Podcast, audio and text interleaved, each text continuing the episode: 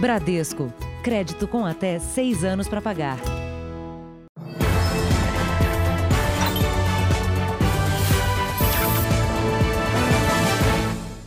Olá, boa noite. Boa noite. O Brasil tem quase 350 mil pessoas procuradas pela justiça, suspeitas ou condenadas por diversos crimes. O medo e a sensação de impunidade assombram parentes de vítimas dos crimes cometidos por esses foragidos. O consultório odontológico está do mesmo jeito. William, irmão do dentista assassinado, conta os dias desde que tudo aconteceu em agosto de 2016. São quatro anos, um mês e 15 dias. Não é só a dor de uma perda irreparável é conviver com o fato de que a justiça não se fez por completo. O Wellington Silva foi espancado até a morte por cinco pichadores. Um deles, Anailson Costa da Silva, condenado a 33 anos, nunca foi encontrado. É difícil até falar para o senhor os sintomas que sente os familiares, o irmão, o pai, a mãe, de o filho ser assassinado e a pessoa que praticou o ato ainda está solto. Anailson faz parte de uma extensa lista de criminosos que expõem um grave problema: a quantidade de foragidos. Segundo o Conselho Nacional de Justiça, São Paulo é o estado com maior número de mandados de prisão em aberto. Em seguida vem o Rio de Janeiro, Minas Gerais, o Pará e o Paraná. A Justiça de São Paulo tem uma relação dos 20 mais procurados, entre eles Paulo Cupertino, principal suspeito de matar o ator Rafael Miguel, de 22 anos, e os pais dele. Também estão na lista Caio Rodrigues, condenado a 18 anos de prisão após matar um jovem no estacionamento de uma lanchonete. Sônia Aparecida Rossi, conhecida como Maria do Pó, está foragida desde 2006, quando fugiu pela porta da frente da penitenciária de Santana. Marco Rodolfo Rodrigues Ortega foi condenado por participar do sequestro do publicitário Washington Oliveto. Em 2010, ele recebeu o benefício da saída temporária e não voltou para a penitenciária. Não tem um mais ou um menos, são 20 é, que estão aqui, que a gente olha todo dia, a gente pergunta, a gente faz, ó, não esquece de ver aquele caso. Segundo este advogado, quando o foragido é capturado, o fato de ter desaparecido pode agravar a situação. E, por óbvio, um, alguém que já fugiu uma vez e que passou um período fora, esse aí, é, com certeza vai ter, o juiz vai ter dúvidas em progredir o regime e vai ser um pouco mais severo. Veja agora outros destaques do dia. Bolsonaro vai defender agronegócio no discurso na ONU. Impasse das perícias do INSS completa uma semana. Aumentam os golpes com aplicativos de mensagens. Justiça concede aumento e determina fim da greve dos Correios.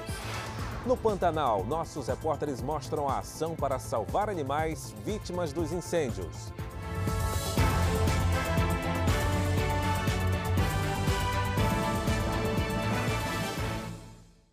Oferecimento Bradesco. Abra sua conta sem tarifa pelo app.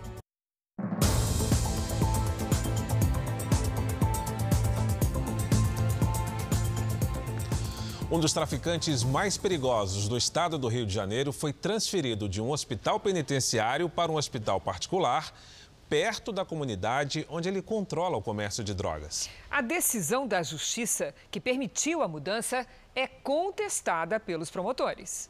Na cama do hospital particular, cercado de aparelhos.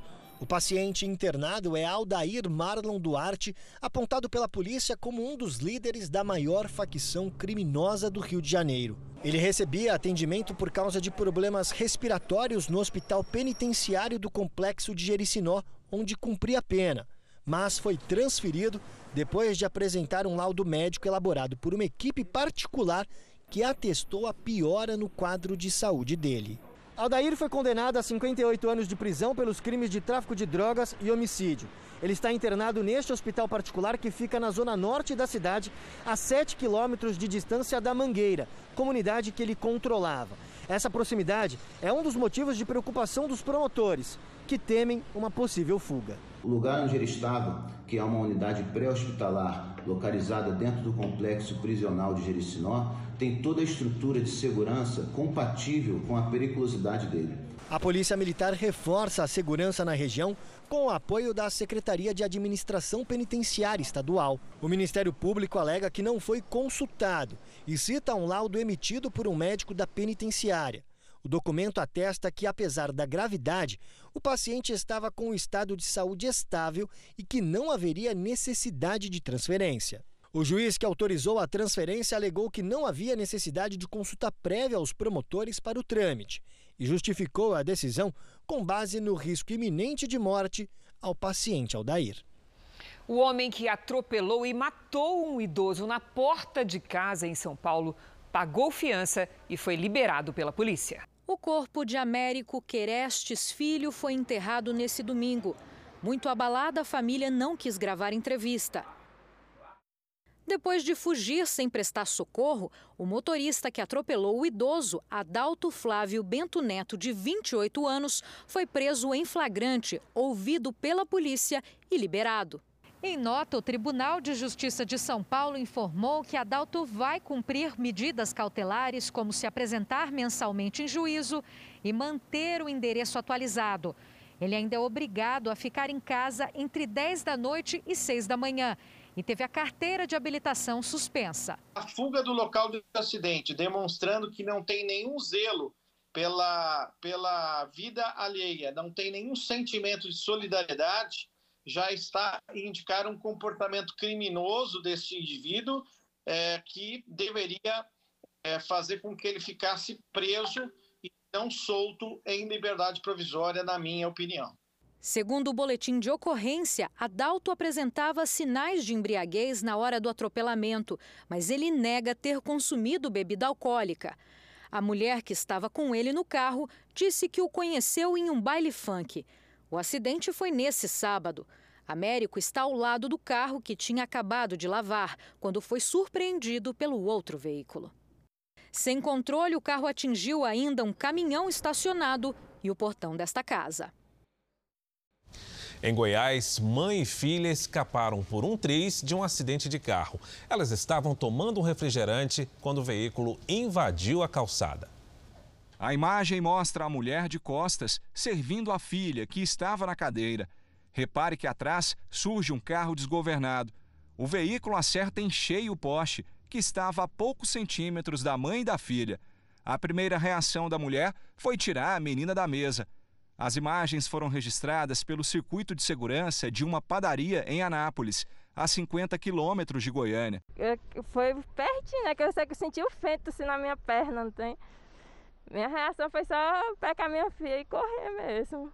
Mãe e filha tinham ido fazer um passeio em um parque da cidade, que fica perto daqui.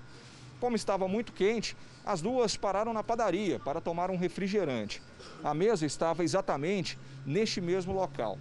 Se a trajetória do carro tivesse desviado alguns centímetros, a história poderia ter terminado de outro jeito. O motorista do carro deixou o local logo depois do acidente e ainda não foi identificado. Mãe e filha não tiveram nenhum ferimento. Era para ser só um passeio, foi um livramento, porque eu nunca imaginei que ia acontecer isso, né? Uma outra câmera de segurança, dessa vez em Votorantim, no interior de São Paulo, flagrou um acidente impressionante. Um motociclista se choca em alta velocidade com um monte de terra. Com o impacto, ele foi arremessado e girou duas vezes no ar antes de cair metros à frente. O jovem de 22 anos teve pequenos ferimentos. Segundo a PM, ele perdeu o controle após ser fechado por um carro que não parou para prestar socorro. E agora um flagrante de imprudência numa das principais vias de acesso a Belo Horizonte. Os jovens descem em alta velocidade pelas pistas do anel rodoviário. Eles usam triciclos infantis para fazer manobras arriscadas entre os veículos. Repare que um deles chega a andar em apenas duas rodas. As imagens foram gravadas no fim de semana por uma pessoa que estava na garupa de uma moto. Dos 3.500 peritos médicos, 149 voltaram hoje ao trabalho presencial. E nas agências, muitas pessoas que tinham agendado o serviço voltaram para casa sem solução de atendimento. Em várias regiões do Brasil foi assim. Pessoas que acordaram cedo para procurar um posto do INSS em busca de atendimento. Já é a terceira vez. E não ele remarca, não, porque na primeira eu marquei para ele em maio, né? Aí não deu certo por conta da pandemia lá no início. A gente veio de trem, trem lotado, horário de pico. Corremos vários perigos. O impasse já dura uma semana, desde a reabertura das agências.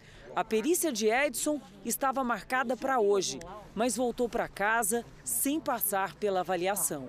Mais de quatro meses tentando reagendar, chega o dia que não tem perito sem receber nada praticamente, vivendo de ajuda. O Instituto Brasileiro de Direito Previdenciário diz que hoje quase 1 milhão e 600 mil pessoas aguardam na fila à espera de algum serviço aqui do INSS. E quase a metade precisaria necessariamente ser presencial para que o segurado possa receber algum tipo de auxílio ou simplesmente voltar ao trabalho. A gente está falando de pessoas é, vulneráveis, de pessoas que não têm o que comer muitas vezes em casa, pessoas que estão incapacitadas para o trabalho, então não podem retornar ao trabalho. E isso representa muito. Um benefício previdenciário é, significa uma família protegida. Os médicos peritos querem checar a situação das agências para garantir a segurança dos profissionais.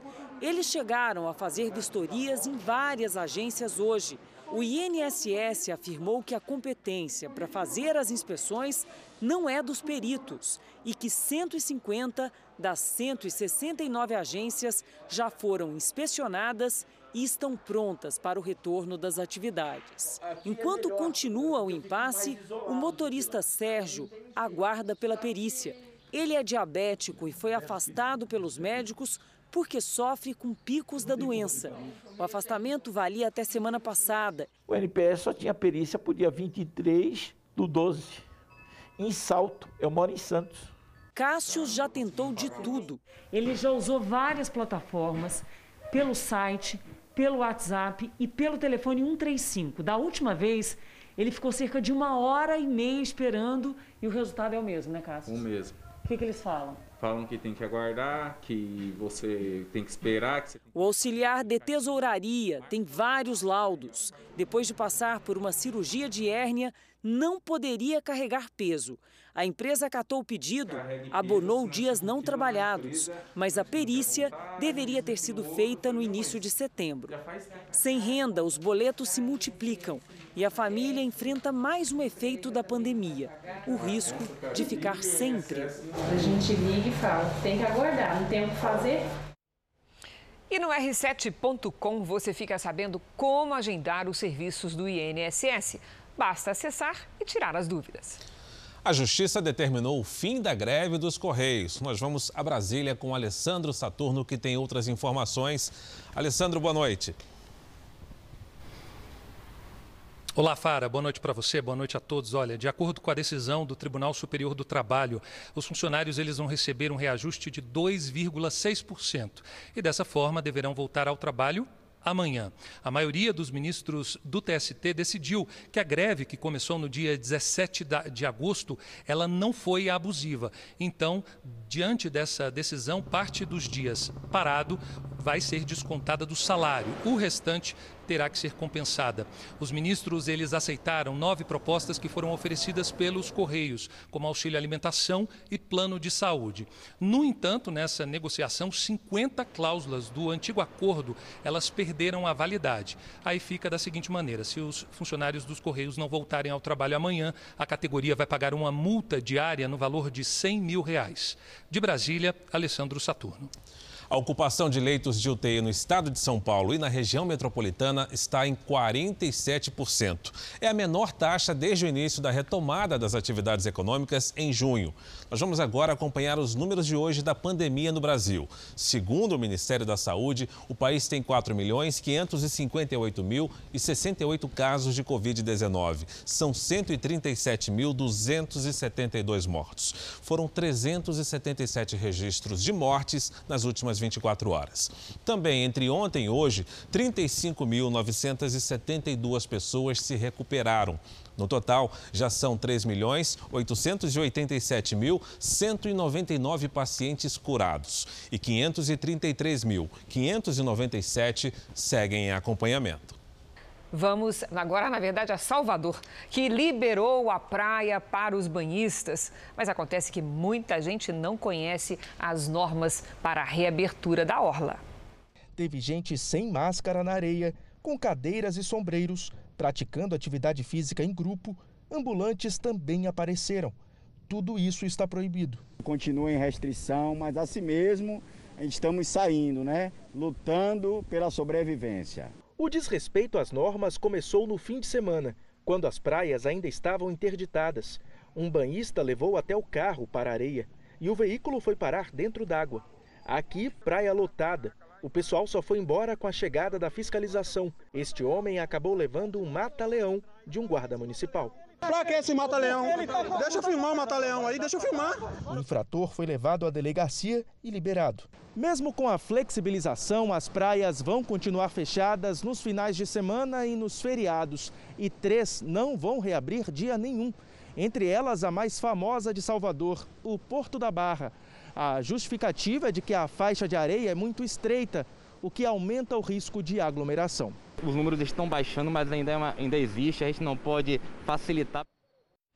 O primeiro-ministro israelense Benjamin Netanyahu disse que o país registrou um aumento acentuado no número de casos graves da Covid-19. E desde a sexta-feira, Israel impôs uma nova quarentena de três semanas. Só que está sendo difícil cumprir essa medida. Nesta segunda, um hospital superlotado em Jerusalém anunciou que não pode receber mais pacientes com coronavírus. O governo ordenou que o exército comece os preparativos para um hospital de campanha que suporte 200 leitos.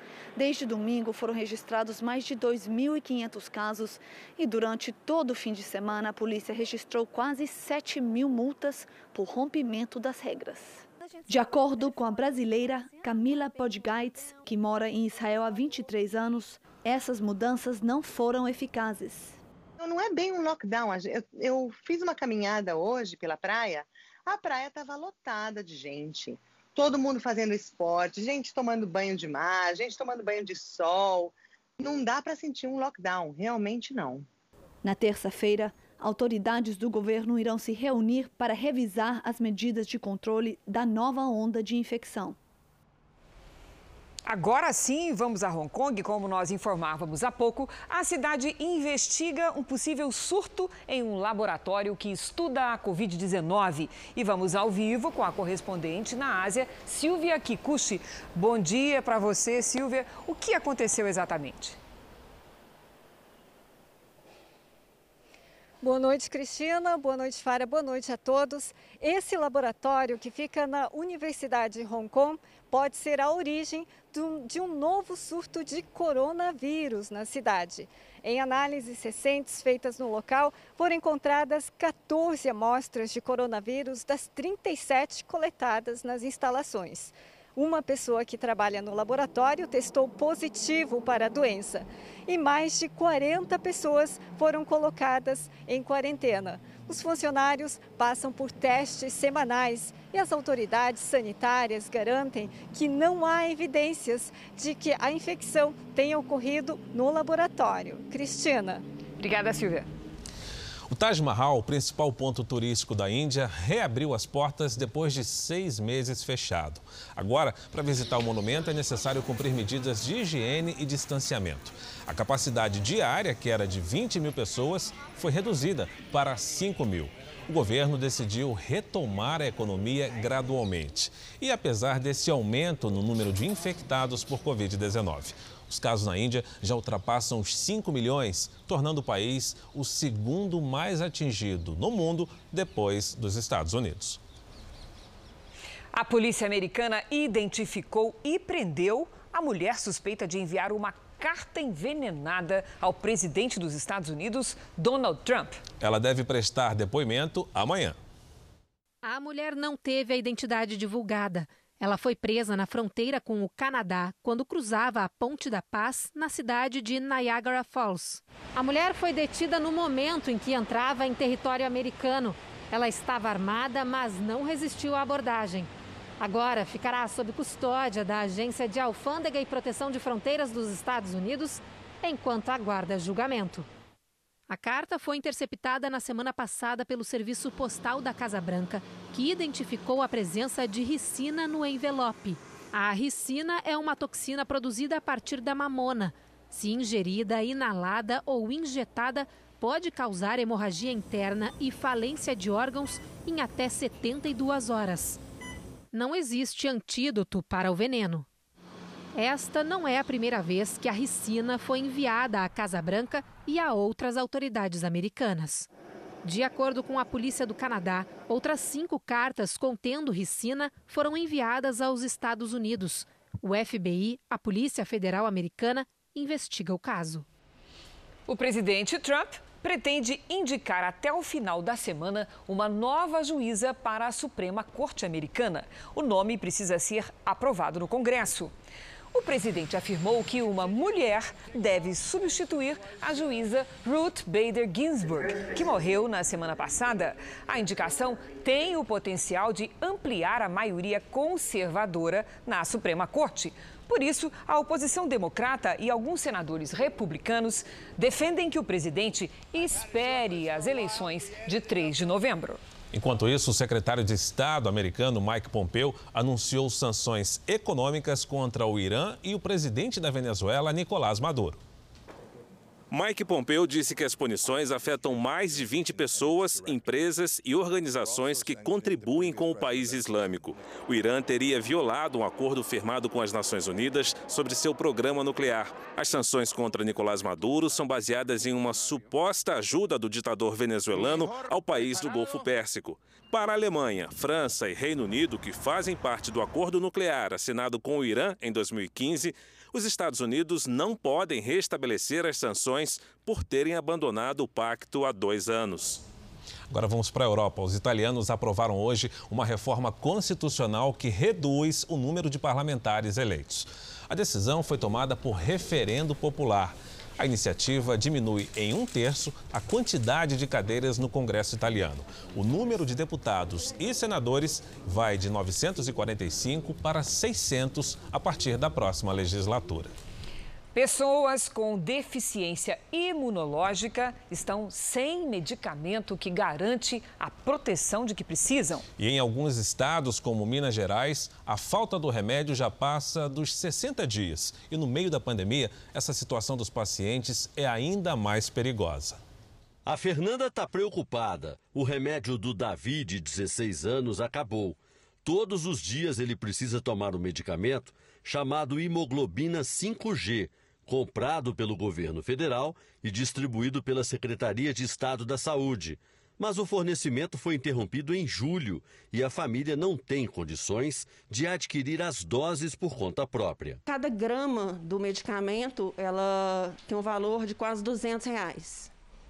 Meu menino hoje em dia ele toma cinco frascos, uns 10 mil, não é por aí? Segundo os médicos, os pacientes que dependem do medicamento nasceram com deficiência de anticorpos.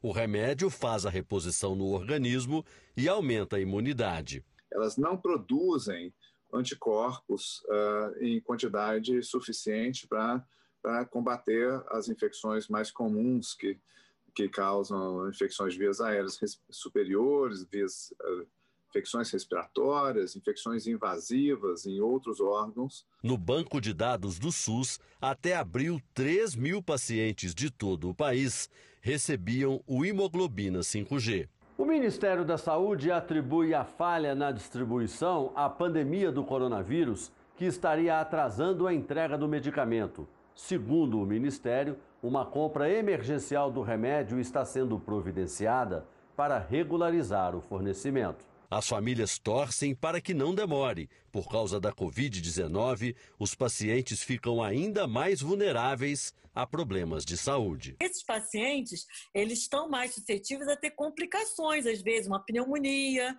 por bactéria, depois de uma infecção por Covid. Veja daqui a pouco, em apenas um mês, quase 400 mil pessoas tiveram os aplicativos clonados por golpistas no Brasil. E também, 13 idosos morrem em asilo no sul do país. Três vítimas da Covid-19.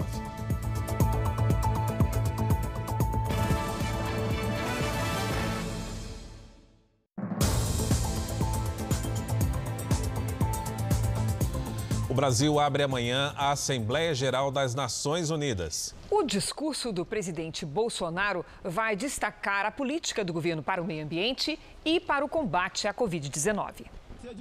O presidente, segundo fontes ouvidas pelo Jornal da Record, dará grande atenção à resposta do país à Covid-19. Vai falar de medidas como auxílio emergencial. Bolsonaro também vai valorizar a discussão ambiental e a atuação do governo no combate às queimadas na Amazônia e no Pantanal. A intenção é defender o país de críticas internacionais sobre o tema. Outro assunto que será tratado pelo presidente é o papel da produção agrícola brasileira no abastecimento e na segurança alimentar de todo o mundo. Outros temas devem ser o combate à corrupção, ao narcotráfico, ao terrorismo e a defesa da democracia e da liberdade na América do Sul. Um recado ao regime de Nicolás Maduro na Venezuela. O presidente irá defender a liberdade religiosa ao denunciar a perseguição aos cristãos ao redor do mundo. Números que serão apresentados indicam 100 mil mortos nos últimos anos por conta da intolerância religiosa. O presidente também vai demonstrar solidariedade ao Líbano depois da grande explosão no porto de Beirute destacar o processo de paz no Oriente Médio e a realização de reformas no Brasil com a aprovação dos marcos do saneamento e do gás. Será a segunda participação de Jair Bolsonaro na ONU. O discurso do presidente brasileiro, que por tradição abre a Assembleia Geral, foi gravado na semana passada e enviado na sexta-feira à Organização das Nações Unidas. Pela primeira vez em 75 anos, não haverá falas presenciais na Assembleia Geral que será realizada por videoconferência. Nesta segunda, o presidente entregou cartas credenciais a novos embaixadores indicados para representar seus países no Brasil e tratou de temas relacionados ao comércio exterior. Na sexta-feira, ele vai fazer uma cirurgia para a retirada de um cálculo renal. O procedimento será realizado em São Paulo. No início da noite, o presidente fez exames pré-operatórios no serviço médico do Palácio do Planalto. O senador Flávio Bolsonaro pediu ao Ministério Público Federal do Rio de Janeiro o reagendamento de uma acareação que estava marcada para hoje entre ele e o empresário Paulo Marinho. O senador não compareceu por estar em compromisso oficial no Amazonas. A defesa dele diz que a viagem foi comunicada há cerca de um mês, por escrito, ao Ministério Público. Flávio Bolsonaro pede que a acareação aconteça em Brasília em 5 de outubro. No inquérito, os procuradores investigam a possibilidade de o senador ter recebido informações prévias sobre a Operação Furna da Onça, quando era deputado estadual. A denúncia foi feita pelo empresário Paulo Marim. Com a taxa básica de juros, a Selic, em baixa, a poupança rende menos. Esse é um assunto para a nossa Patrícia Lages. Boa noite, Patrícia. Quem tem suas economias na poupança, é hora de pensar em alternativas? Boa noite, Cris, e boa noite para você aí de casa. Olha, é uma boa hora sim para se pensar em outras alternativas. A poupança é o investimento preferido dos brasileiros, mas rende apenas 70% da Selic, que atualmente está em 2% ao ano. Então a poupança rende 1,4% ao ano. Quem deposita mil reais vai ter depois de 12 meses um rendimento de 14 reais. Para investir melhor é preciso ter uma estratégia. A primeira coisa é criar uma reserva sem riscos e isso em renda fixa. São investimentos como a LCI, LCA e CDBs com liquidez diária, ou seja, que você possa sacar a qualquer hora. Depois, uma parte dos investimentos aí sim pode ir para renda variável com risco moderado. Uma opção são os fundos de investimentos, porque eles têm um gestor profissional com conhecimento para escolher os fundos mais adequados, que podem ser imobiliários, fundos de ações e fundos multimercado. Agora, é impressionante, surpreendente que no meio da pandemia de março para cá, o número de pessoas físicas na Bolsa de Valores tenha tido uma alta de mais de 50%, mas não é para qualquer um, né, Patrícia? Exatamente, teve essa alta, mas olha, tem aí um caminho a ser percorrido. Se a gente for comparar né, a Bolsa de Valores com educação, os investimentos em renda fixa, por exemplo, eles seriam o ensino fundamental. A renda variável já seria o correspondente aí ao ensino médio e a bolsa seria a faculdade. Logo, sair da poupança, que é renda fixa, e ir direto lá para a bolsa de valores não é a melhor das estratégias, né? Sempre aí lembrando que investir faz parte de uma vida financeira saudável. Cris. Ótimas dicas, Patrícia. Muito obrigada. Boa noite. O secretário especial de Cultura, Mário Frias, disse ao programa JR Entrevista que pretende fazer um cadastro único de artistas brasileiros. O secretário falou sobre as dificuldades que encontrou ao assumir a pasta. A Secretaria de Cultura está aberta ao diálogo. Estou há 100 dias sentado nessa cadeira tentando fazer o melhor que eu posso. E o meu entendimento é esse: enxugar economizar, respeitar o dinheiro público, melhorar a máquina em si, a gerência, ajudar as pessoas. Né? O presidente sempre me cobra muito a postura de que a cultura tem que ser um bem para todos os brasileiros. Mário Frias pretende criar um cadastro de artistas nacionais. Eu acho que quando a gente conseguir é, criar esse, ter, ter esse censo nas mãos, esse número nas mãos, um cadastro único, vai ser uma coisa muito importante, porque quando eu lançar, quando a secretaria lançar uma, uma política pública, ela vai saber exatamente por quê, para quem. A meta, segundo ele, é fazer a cultura chegar a mais pessoas do que acontecia antes. A gente está falando de, de uma necessidade que, que gritou nas urnas, né? de, uma, de, uma, de uma questão que estava na ponta da língua de todo brasileiro. Eles queriam uma satisfação do porquê que uma determinada é, fatia do mercado artístico tinha a predominância nos grandes projetos. Então a gente pretende dar essa resposta. Você pode assistir ao JR Entrevista às 10h30 da noite na Record News, no portal R7 e no canal de YouTube do Jornal da Record. E os melhores momentos deste encontro você também pode rever, é claro, na edição de meia-noite e meia do Jornal da Record. O Tribunal Regional do Rio de Janeiro adiou para quinta-feira a votação de um pedido para tornar o prefeito Marcelo Crivella inelegível. A decisão foi tomada depois de um dos desembargadores pedir vistas do processo.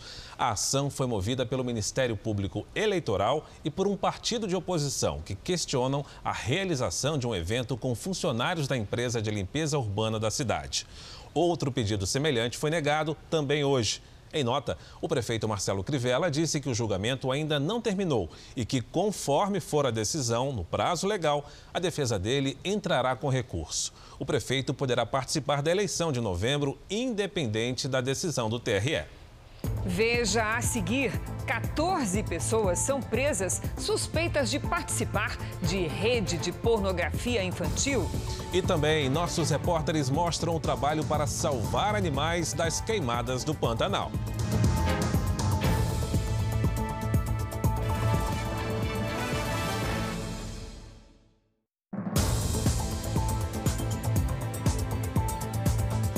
Autoridades de Botsuana revelaram a causa das mortes de mais de 300 elefantes no norte do país africano.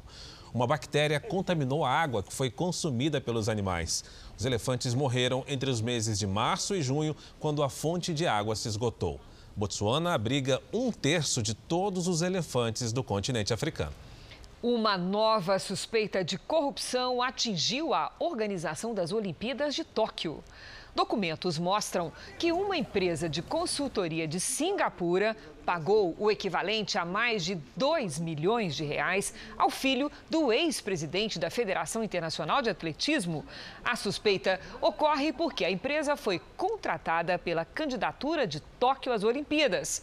Os jogos aconteceriam neste ano, mas devido à pandemia foram adiados para 2021. O golpe já é bem conhecido. Mesmo assim, muita gente ainda é fisgada pelos criminosos. Segundo uma empresa especializada em segurança digital, quase 380 mil pessoas foram vítimas de clonagem de aplicativo de celular no país só no mês passado. A publicitária Marta estava em casa quando recebeu uma mensagem privada numa rede social. Pelo texto, ela tinha ganhado um voucher para jantar num restaurante especializado em comida portuguesa, com direito a acompanhante. Parecia um perfil verdadeiro. Então eu comecei a conversar com essa pessoa do restaurante, é, que sim, me interessava saber como é que era esse, esse, esse jantar que eu tinha ganhado, né? Com uma conversa envolvente e num tom profissional, o homem disse que estava preenchendo uma ficha. Pouco a pouco conseguiu convencer a publicitária a passar todos os seus dados. E aí eu entreguei todas as, todas as informações que ele me pediu. Marta sugeriu ao golpista que o filho a acompanharia no falso jantar e acabou passando a ele também os dados do André.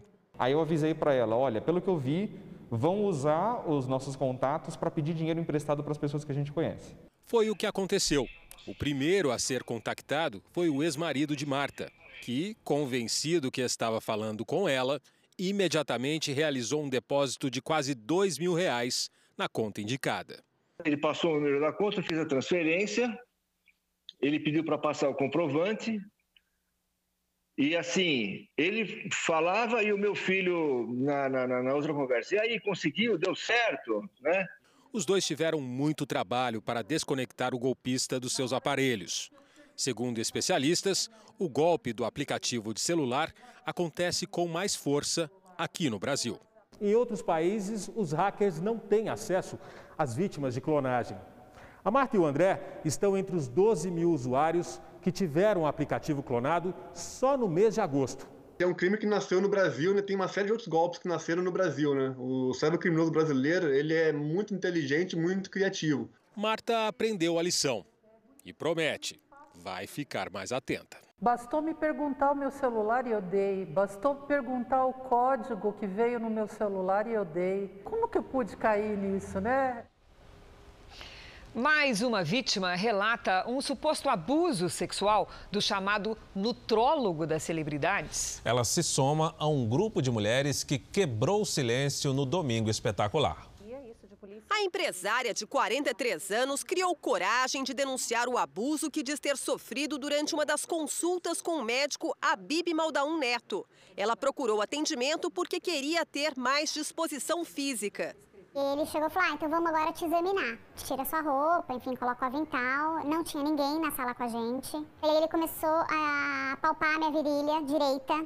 E ele começou a falar que eu tava com uns nódulos na virilha. E aí ele começou a manipular meu clítoris. Durante 11 anos, ela manteve o segredo e tentou esquecer o trauma. Me senti um pouco culpada é, de não ter feito alguma coisa lá atrás. Quem procura um consultório de nutrologia quer mudar hábitos alimentares, ter mais saúde e geralmente perder peso. É preciso passar por uma avaliação física. De acordo com médicos da área, o exame é feito com auxílio deste aparelho, capaz de medir a quantidade de músculos e também de gordura no organismo. Em nenhum momento é preciso ficar nu, nem mesmo deitar numa maca. A denúncia em que outras mulheres relatam ser vítimas do médico que atendia celebridades foi ao ar ontem, no Domingo Espetacular.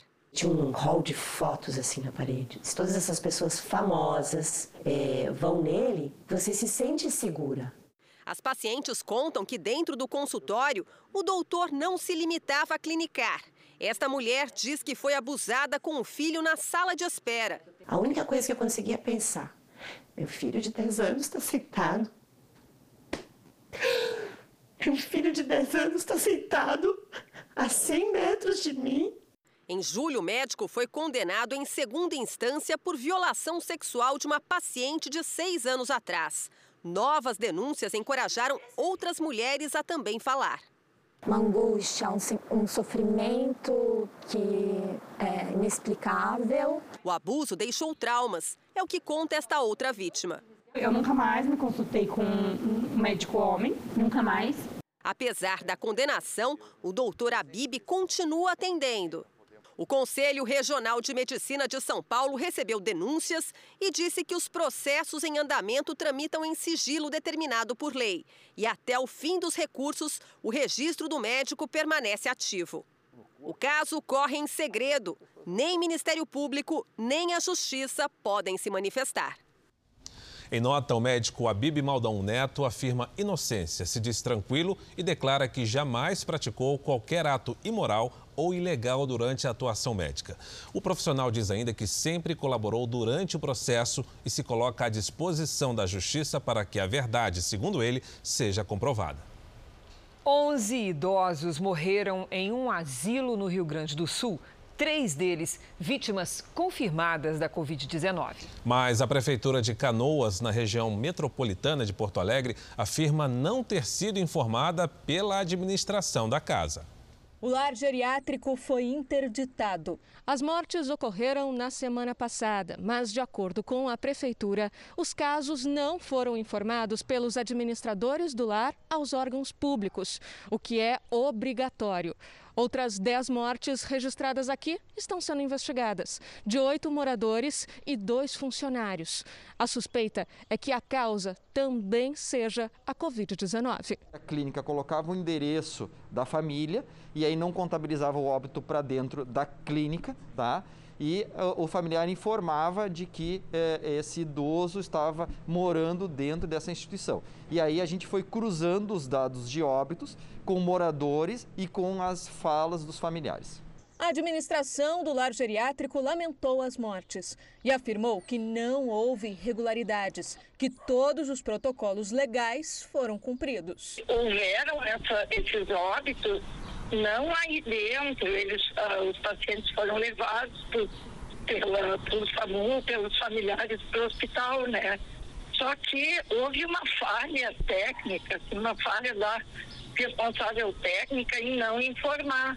Mas isso não significa que tenha alguma irregularidade com os óbitos. Outros 26 idosos com idades entre 65 e 103 anos fizeram testes de Covid-19 e foram devolvidos às famílias. Silvana transferiu às pressas o pai para outro asilo. E de noite eu recebi uma ligação de uma funcionária do lar dizendo que eu tinha que comparecer lá no outro dia às 9 horas porque ia ser interditado, né? Daí eu, tipo, meu mundo caiu. O companheiro dele de quarto faleceu.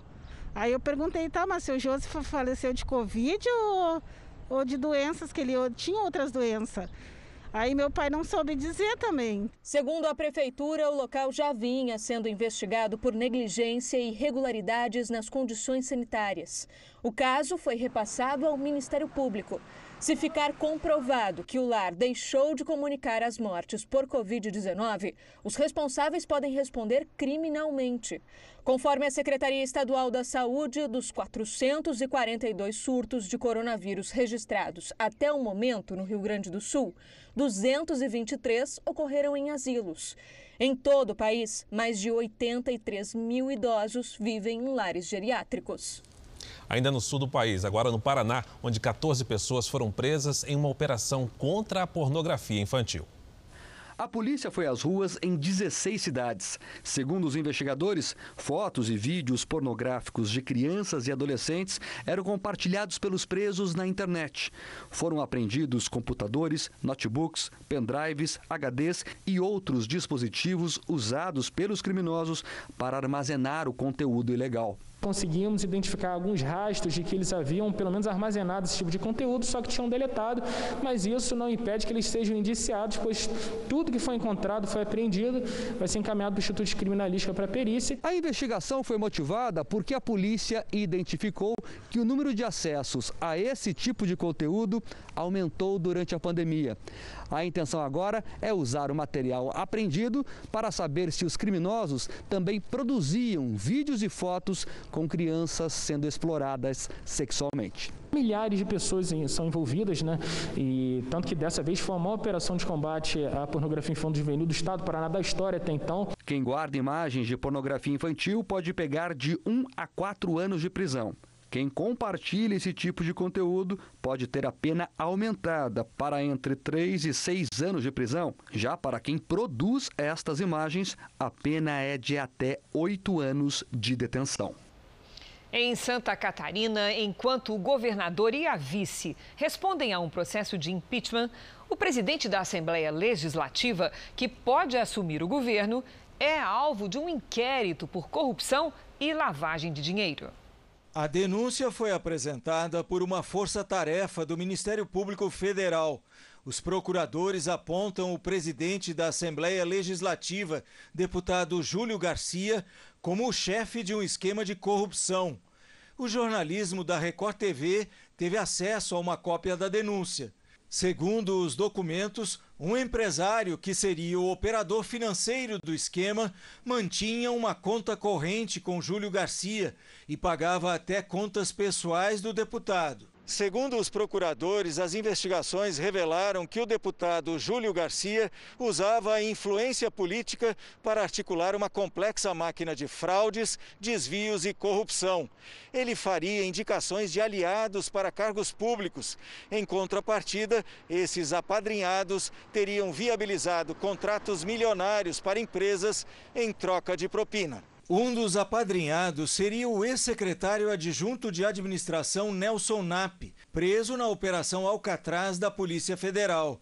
Investigadores encontraram indícios de desvios e superfaturamento em contratos de prestação de serviços de informática, de segurança e administração prisional. A defesa de Júlio Garcia nega qualquer envolvimento do deputado. Não existe nenhum fato concreto, nenhum elemento concreto, nenhuma troca de telefonema, nenhum valor depositado em conta bancária. Uma comissão deve definir até o início de outubro se o governador Carlos Moisés e a vice Daniela Rainer serão afastados temporariamente enquanto durar o processo de impeachment instaurado por aumentos que seriam indevidos a procuradores. Como presidente da Assembleia, Júlio Garcia pode assumir o governo do Estado, mesmo que se torne réu no processo.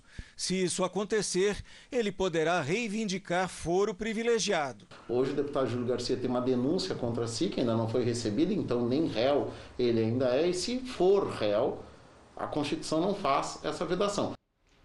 O advogado de Júlio Garcia disse ainda que os repasses do suposto operador seriam pagamentos de um empréstimo. Nós tentamos contato com a defesa de Nelson Nap, mas até o momento não tivemos resposta. Nos Estados Unidos, mais de 10 milhões de pessoas se preparam para a chegada de mais uma tempestade tropical. A correspondente Evelyn Bastos tem outras informações. Evelyn, boa noite. Qual a região será afetada dessa vez? Oi, Fara, boa noite para você e para todo mundo que nos acompanha. A principal ameaça é para o estado do Texas, onde a tempestade Beta deve chegar nessa madrugada.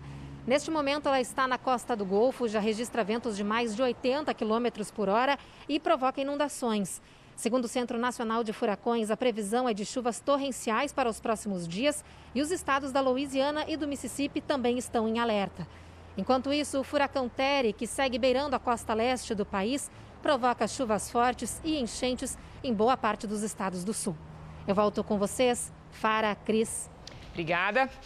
Últimas horas do inverno. A primavera começa nessa terça-feira. O que será que nós podemos esperar dessa nova estação além das flores, Lidiane.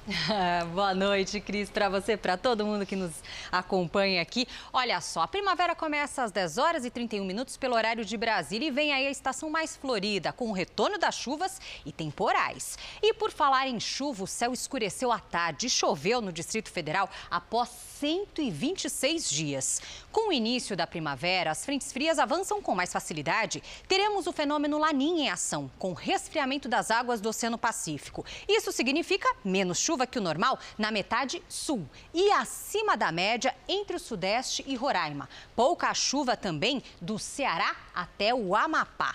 Temperaturas abaixo da média no Sudeste e acima do normal no Sul e na metade norte do Brasil.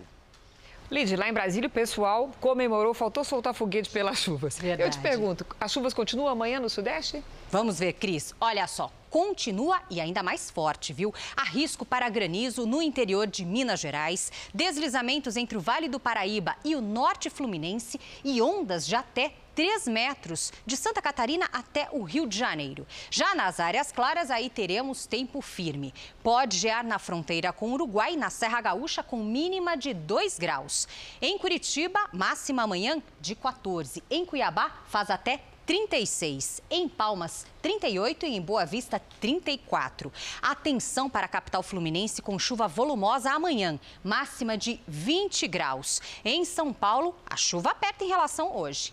Máxima de 16 nesta terça. Chega a chuva, chega o friozinho aqui em São Paulo. E a primavera também. É isso aí. Obrigada, Lídia. Até amanhã. Começou no Supremo Tribunal Federal uma audiência pública que discute o meio ambiente no Brasil. O ministro do Gabinete de Segurança Institucional, Augusto Heleno, afirmou que as queimadas na Amazônia e no Pantanal são fenômenos naturais e as críticas são tentativas de derrubar o presidente Bolsonaro. Já o presidente da Câmara, Rodrigo Maia, disse que o tema não pode ser alvo de disputa política. Hoje também falaram os ministros Ricardo Salles, Marcos Pontes e Tereza Cristina. A audiência continua amanhã. As queimadas na floresta amazônica têm empurrado os animais silvestres para as áreas urbanas. No Pará, só esse ano, mais de 1.200 espécies nativas já foram resgatadas. Esse é um gavião branco. Foi encontrado há alguns dias. Ainda parece assustado. Quase não sai do lugar. Junto com ele está o gavião caboclo, que caiu no quintal de uma casa no centro de Belém. A ave está com uma asa quebrada por isso não consegue mais voar. Todos esses animais foram resgatados pelos policiais. Eles são colocados nesta área do batalhão ambiental até se recuperarem completamente. Não existe um tempo ao certo que diz o quanto isso vai durar. E esse trabalho é fundamental para garantir a vida dessas espécies. Para se ter uma ideia, só esse ano mais de 1.200 passaram por aqui. Quando esse animal ele adentra a área urbana, nós resgatamos para salvaguardar a vida dele e assim devolver da melhor forma possível ele para o seu habitat. Essa semana uma jiboia de quase 4 metros foi encontrada em uma rua da capital. Foram necessários três policiais ambientais para conseguir imobilizar o animal. Em outro bairro, um jacaré dentro da piscina no quintal de uma casa. De imediato chamamos a polícia ambiental, acionamos o corpo de bombeiro. Com quase 5 milhões de quilômetros quadrados, a Amazônia abriga um terço da biodiversidade do planeta. O aumento das queimadas tem causado desequilíbrio no ecossistema amazônico. Esse desequilíbrio afeta diretamente na oferta e disponibilidade de recursos que as espécies, de uma forma geral, necessitam: recurso alimentar, fonte de abrigo. Após semanas de intenso combate às chamas, a chuva chegou a algumas regiões do Pantanal. Foi uma chuva fraca, mas que ajudou a amenizar as queimadas pelo Pantanal. Em algumas áreas não chovia havia quatro meses. Parte da tropa que estava na região do Porto da Manga, em Corumbá, viajou hoje até a Serra do Amolar para combater o fogo. Desde o começo do ano, o município que fica no sudoeste do estado registrou mais de 5 mil focos de incêndio e continua no topo do ranking nacional de queimadas. Apesar da chuva, Mato Grosso do Sul ainda enfrenta 25 grandes extensões de focos de calor só na região do Pantanal. Já em Mato Grosso, o governo precisou solicitar o apoio da Força Nacional para ajudar no combate às queimadas, ainda fora de controle. A situação é mais grave nas cidades matogrossenses de Poconé e Cáceres. Voluntários ajudam a apagar as chamas e resgatar animais silvestres. Este macaco prego foi encontrado desidratado no meio de uma estrada e foi recolhido. Aqui, biólogos e veterinários devolvem para a lagoa um jacaré que estava em uma área queimada. Muitas pessoas também se unem para fornecer alimentos aos bichos atingidos pelo fogo. Nós não vamos parar enquanto houver chance de recuperar algum animal. Segundo o Ibama, este ano quase 3 milhões de hectares foram queimados no Pantanal, área maior que o estado de Alagoas. E em meio a essas queimadas no Pantanal, voluntários acolhem e tratam os animais atingidos pelo fogo. Um posto de emergência foi montado às pressas na sede de uma unidade de conservação para atender os bichos que lutam pela sobrevivência. Os nossos colegas jornalistas Romeu Piccoli, Mariana Soares, Lúcio Severino e Valdir Gomes estiveram lá. O resultado você vê agora na primeira reportagem da série Pantanal Operação Resgate.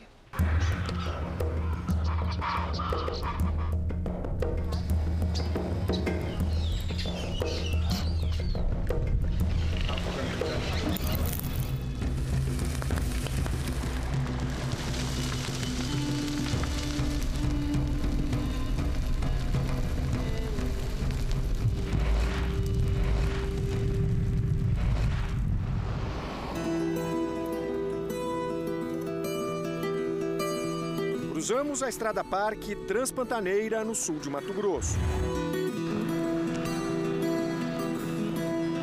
145 quilômetros que cortam um dos lugares mais bonitos e, neste momento, mais ameaçados do Brasil. Pior seca no Pantanal em quase cinco décadas agrava a maior queimada dos últimos 22 anos. Os animais tentam resistir, Muitos não conseguem. Morrem carbonizados, intoxicados pela fumaça ou de fraqueza.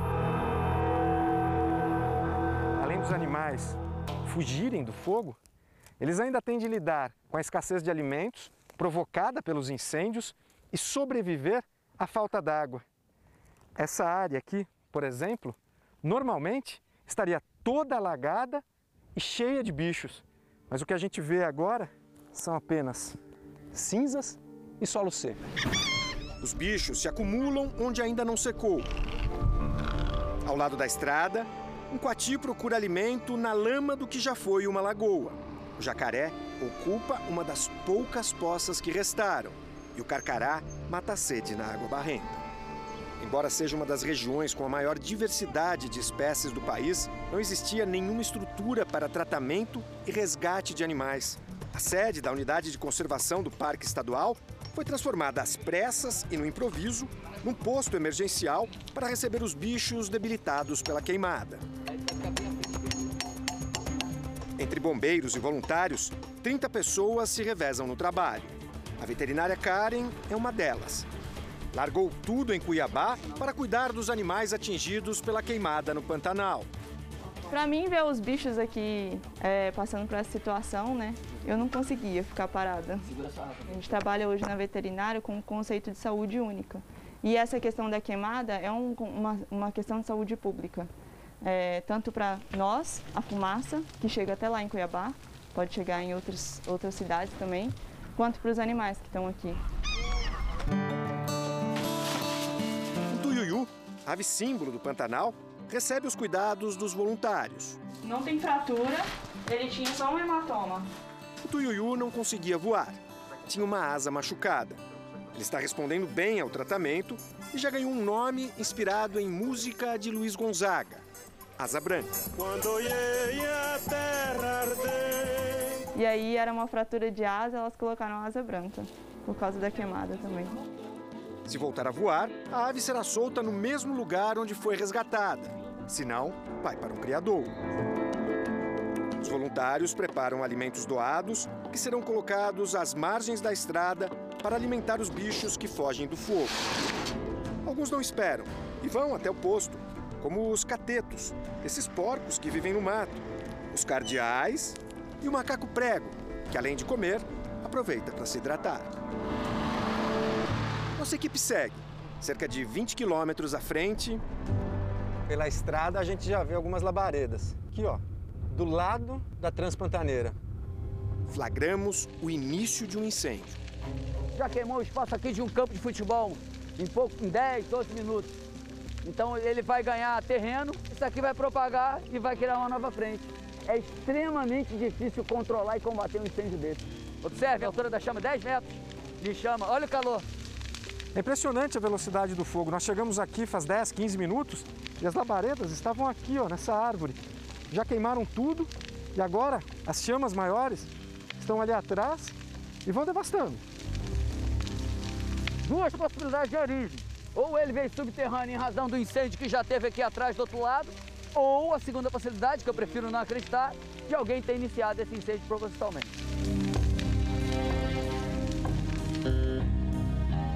Nós voltamos aqui ao ponto que estava pegando fogo ontem. A gente viu que tem mais ou menos uma faixa de um quilômetro beirando a estrada de vegetação destruída, fora o que tem lá para dentro que a gente não consegue calcular. Mas nós vimos também algumas coisas estranhas aqui. Ó. Menos de 24 horas depois, a gente percebe que tem uma marca aqui, olha, de trator. O que reforça aquela suspeita do incêndio ter sido provocado propositalmente por alguma pessoa. De 1 de julho a 30 de setembro, as queimadas são proibidas em Mato Grosso. As penalidades podem ser multa de até R$ 7.500 por hectare e detenção de 1 a 4 anos em caso de incêndio proposital. Até o início deste mês, foram aplicados 190 milhões de reais em multas. A Secretaria Estadual de Meio Ambiente não soube informar o número de pessoas detidas. Depois do incêndio, a equipe de resgate encontrou uma queixada na beira da estrada. Tem queimaduras nos cascos e um ferimento na cabeça. Não se sabe exatamente o que aconteceu, mas não há dúvidas de que o bicho é mais uma das muitas vítimas do fogo. O Jornal da Record termina aqui. A edição de hoje na íntegra e também a nossa versão em podcast são no Play Plus e em todas as nossas plataformas digitais. E à meia-noite e meia tem mais Jornal da Record. Fique agora com a novela Apocalipse. A gente se vê amanhã. Até lá. Ótima noite e até amanhã.